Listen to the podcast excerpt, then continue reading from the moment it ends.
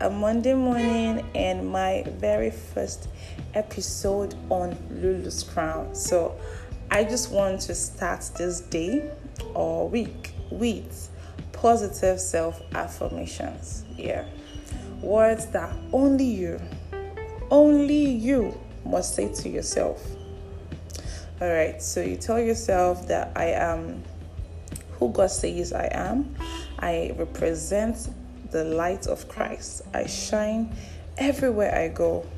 I am strong and courageous. I am the daughter of the king. For the guys, I'm the son of the king. Okay? No matter what I go through, God's glory will be revealed through my life. I have a future filled with hope. I may not be where I want to be, I may not have all the things that I want to have, but I am on the right path. And I trust God and I trust myself.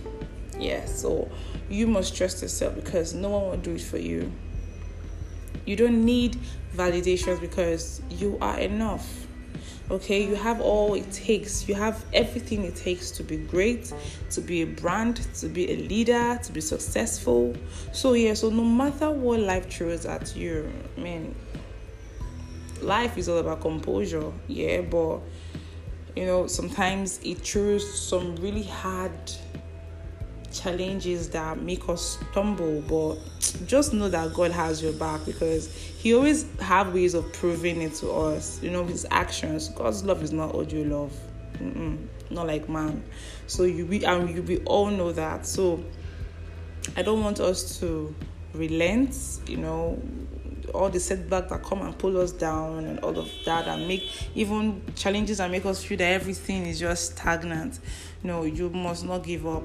I don't want you guys to give up. I will not give up on my own self too. So I'm extending it to you guys, okay? It's okay to be tired. It's okay to like take a pause, take a break. Never let go of all these affirmations I've told you. Okay? Always say these things to yourself. All right, so I will stop here.